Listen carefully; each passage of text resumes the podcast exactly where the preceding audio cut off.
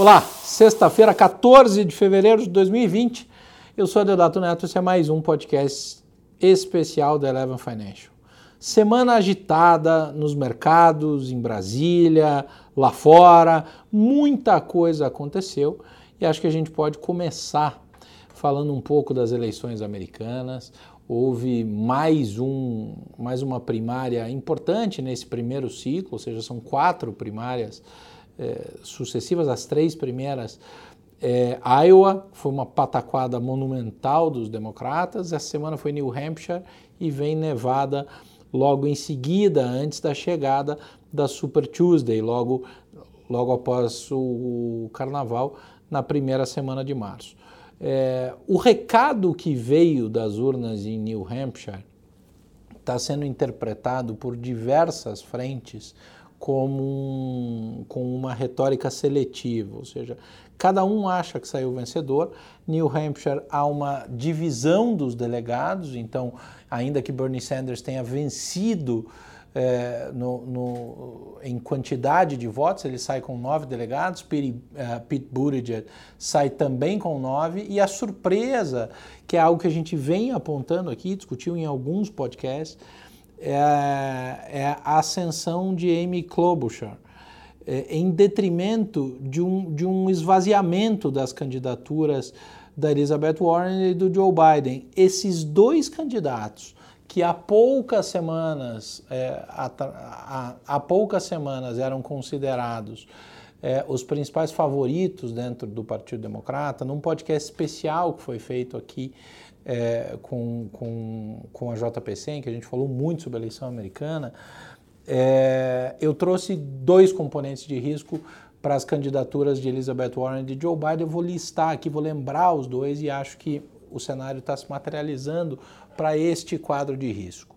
Do lado da Elizabeth Warren, a característica da sua principal bandeira é romper com o establishment, mas establishment esse que financia todas as campanhas de sucesso na história, pelo menos nos últimos 60 anos nos Estados Unidos da América. Então, ela teria uma dificuldade, na minha opinião, de manter a velocidade e a atração da, da sua campanha, porque ela afastou o establishment, afastou os recursos e isso naturalmente dá uma sinalização negativa, porque aqueles que apoiam, engajam nas campanhas, dada a experiência e a característica do processo eleitoral americano, sabem entender quem vai ter dinheiro, quem vai ter fôlego para viver um ciclo difícil, longo, desgastante e dispendioso que é uma campanha. O fato é, é, da Elizabeth Warren ter um acesso muito mais restrito a estas grandes fontes de financiamento, porque uma das grandes bandeiras é esse combate, tenderia, na visão que apresentamos há algumas semanas, a apresentar um componente de risco adicional e está aí materializado nas duas primeiras primárias. Do lado de Joe Biden, o problema era aparentemente mais óbvio, que o, o, a histeria democrata, no sentido de acelerar o processo de impeachment do presidente Donald Trump, é, faria com que houvesse um impacto cada vez maior eh, na candidatura de Joe Biden. Para quem não sabe, o processo de impeachment de, de, Trump, que foi aprovado na Câmara e derrubado no Senado, eh, nasceu de uma ligação telefônica entre ele e o presidente da Ucrânia, na qual ele pedia para ser. É, para que o presidente da Ucrânia investigasse é, Joe Biden e o filho dele. Ou seja, se você segue com esse processo, dizendo que, que, que Trump fez o que não deveria, você mantém nas manchetes a possibilidade de Joe e Hunter Biden terem participado de maus feitos e há uma mácula, há um moral hazard aí consequente que deveria ou tenderia a minguar essas candidaturas. Ora, dito isso tudo, nasce ou fortalece-se a expectativa da ascensão de Michael Bloomberg, que elevou muito o tom é, frente é, contra o presidente Donald Trump, enquanto Joe, uh, Bernie Sanders e Pete Buttigieg falam, é, têm linguagens muito mais amenas e muito mais apaziguadoras pregando a união do Partido Democrata e Michael Bloomberg está fora disso. Ou seja, do lado da eleição americana tem muita coisa para acontecer. O, o core, o coração do Partido Democrata é, é dificilmente. É, se tiver outra alternativa, tende a apoiar uma, uma é, qualquer que seja a terceira via contra um discurso de socialismo é, defendido por Bernie Sanders, que explicitamente defende essa bandeira, e o socialismo, dado toda a carga histórica, para não dizer a inviabilidade econômica da tese, é, é, muito mal visto dentro dos Estados Unidos e uma sociedade que é essencialmente capitalista, conservadora e assim vive ao longo da vida. Planos como Healthcare for All, de, de, de difícil ou de baixíssima capacidade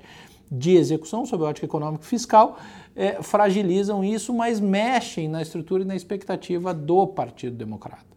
Então, o, a, as pedras estão na mesa, o jogo está dado, o tabuleiro está aí e tem que ver. Essas próximas duas semanas vão ser fundamentais, mas a Super Tuesday, obviamente, é bastante emblemática e logo após a Super Tuesday já se desenha um pouco do quadro da corrida eleitoral norte-americana. O que, que isso impacta na economia americana? Que em ano de eleição, evidentemente, com os democratas controlando a casa, é, não há estímulo fiscal que possa ser dado pelo presidente Donald Trump e o Banco Central americano tem algumas ferramentas é, em taxa de juro, mas eu acho, a mim parece que mais do que expansão via estímulo monetário, é, baixando a taxa de juro, que o Fed vai tende a continuar fazendo é manter os impulsos via liquidez no, no chamado Ripple Market, como ele tem feito, e tem dito sucessivamente que não é quantitative easing, use a semântica e a retórica que você quiser, mas é uma injeção sucessiva de liquidez em nível bastante grande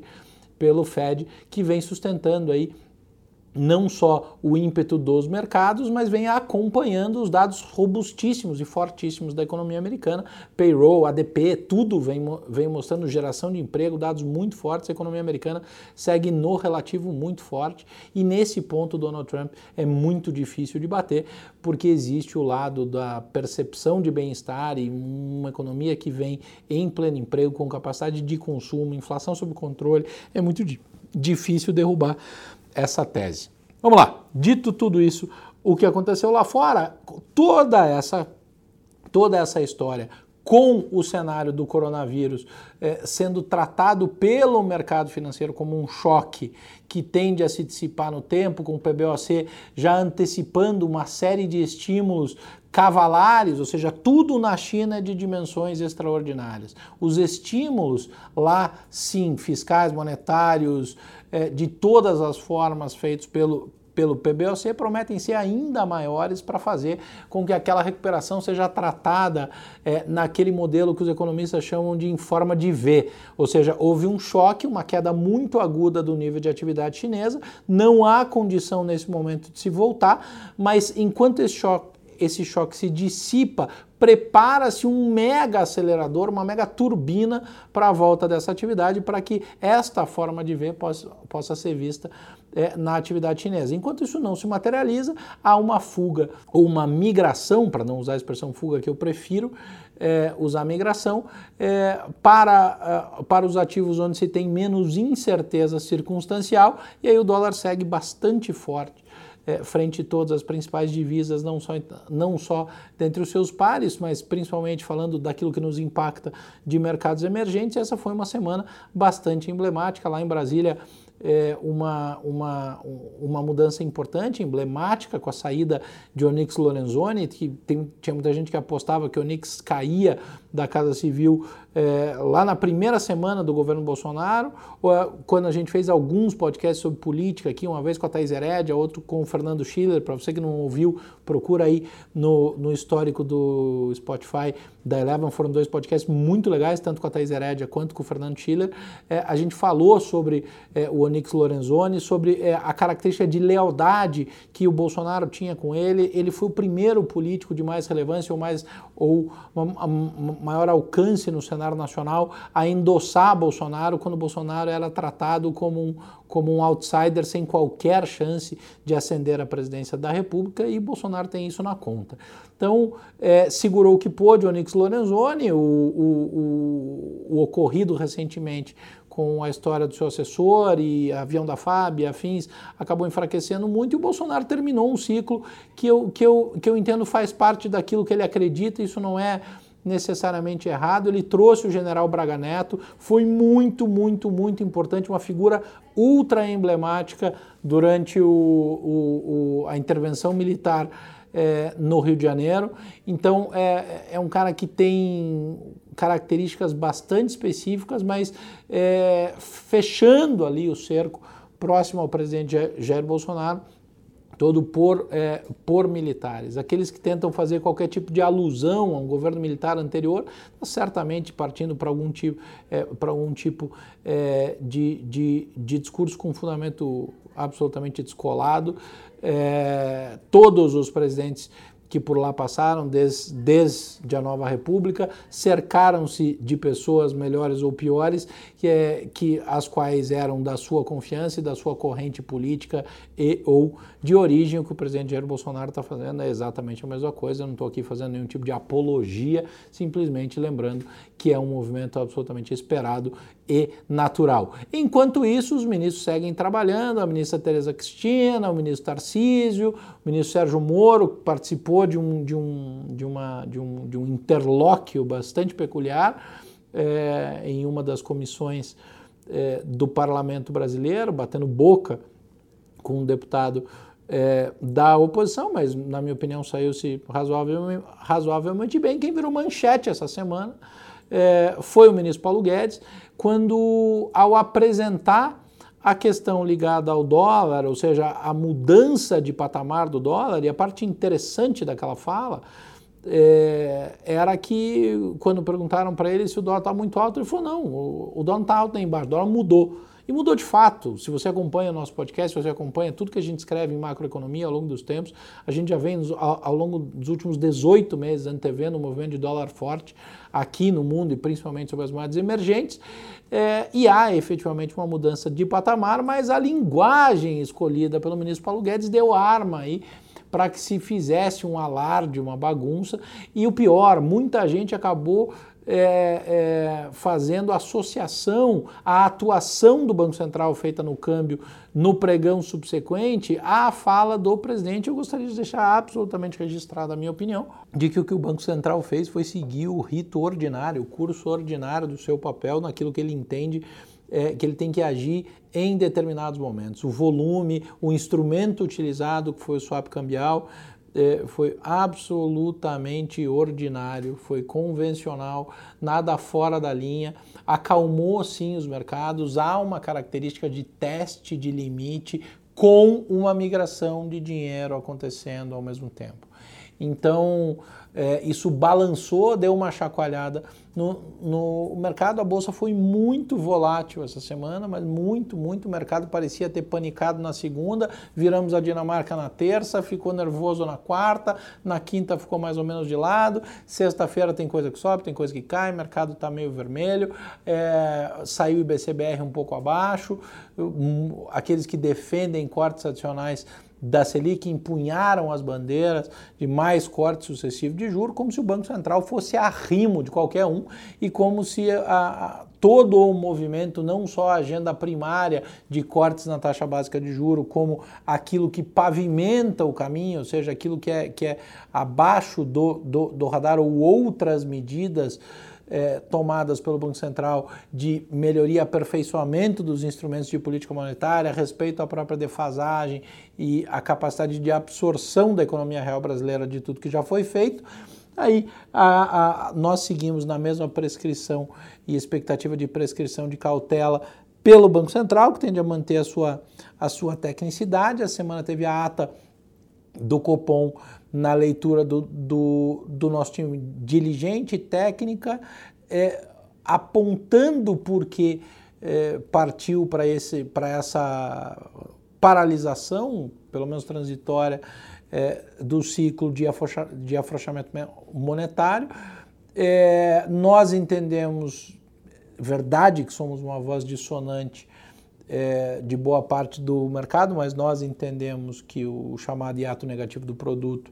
é, pode estar superestimado pelos principais agentes, há uma série de fatores ligados a isso, como é, capacidade de aproveitamento e qualidade daquela que é considerada capacidade ociosa, a não é, existência do Estado como protagonismo da retomada é, da, da atividade, que é o chamado crowding in, ou seja, a necessidade da iniciativa privada assumir o seu protagonismo. Isso mexe na característica do hiato, mexe no PIB potencial e mexe na dinâmica de preço. A gente tem, inclusive, uma, uma avaliação sendo feita aqui em relação ao impacto da, da qualidade dessa capacidade ociosa impulsionada historicamente pelo poder público, potencialmente nos preços administrados ao longo de 2020 é, podendo resultar em, em, em, uma inflação estruturalmente acima dessa que está sendo alardeada pelo consenso apoiado, é verdade, é, pelos núcleos bastante benignos até esse momento, mas o que a gente vê é que se voltar à atividade de maneira robusta, principalmente ao longo dos, dos, dos, dois últimos trimestres do ano, a gente pode ver uma reversão na tendência inflacionária e gostaria de ver o Banco Central com munição para não precisar agir é, tendo que subir juro mais rápido do que precisaria, uma vez que a virada de mão e a subida de juro pode ter um efeito contracionista exponencialmente maior do que o, o o expansionista dos cortes adicionais se considerarmos os níveis atuais. Acho que esse foi um bom resumo daquilo que mexeu nos mercados essa semana. Semana que vem tem mais, semana que vem é pré-carnaval, então o mercado vai correr para conseguir fazer dinheiro, para conseguir fazer resultado, para financiar aqueles quatro dias típicos de quem vira a chave, desliga e vai viver um momento de descolamento da realidade, para dizer o mínimo. No meu caso, eu vou usar é para descansar. Sexta-feira de volta, sexta-feira que vem estou de volta, batendo mais um papo sobre a semana. Agradeço a todos vocês que acompanham. Para quem não conferiu, olha aí na lista abaixo, tem vários podcasts feitos é, aqui pelo nosso time interno, com a turma da JPC, falando de eleição americana, falando de juro. Para quem gosta de política, não percam os podcasts com Fernando Schiller e com Thaís Heredia, que foram muito legais. Dá uma olhada aí na lista. Sigam a gente em todas as redes sociais, compartilhem esse podcast com quem vocês quiserem, com os amigos e indiquem. A turma aqui fica bastante feliz. Do meu lado, um grande abraço a todos, um ótimo final de semana. Até a próxima. Tchau. Você ouviu mais um podcast Eleva. Fique por dentro de todas as informações mais relevantes do mercado. É só se inscrever no site www.elevenfinancial.com ou seguir a Eleven em qualquer uma das redes sociais. Esperamos você no próximo podcast Eleva.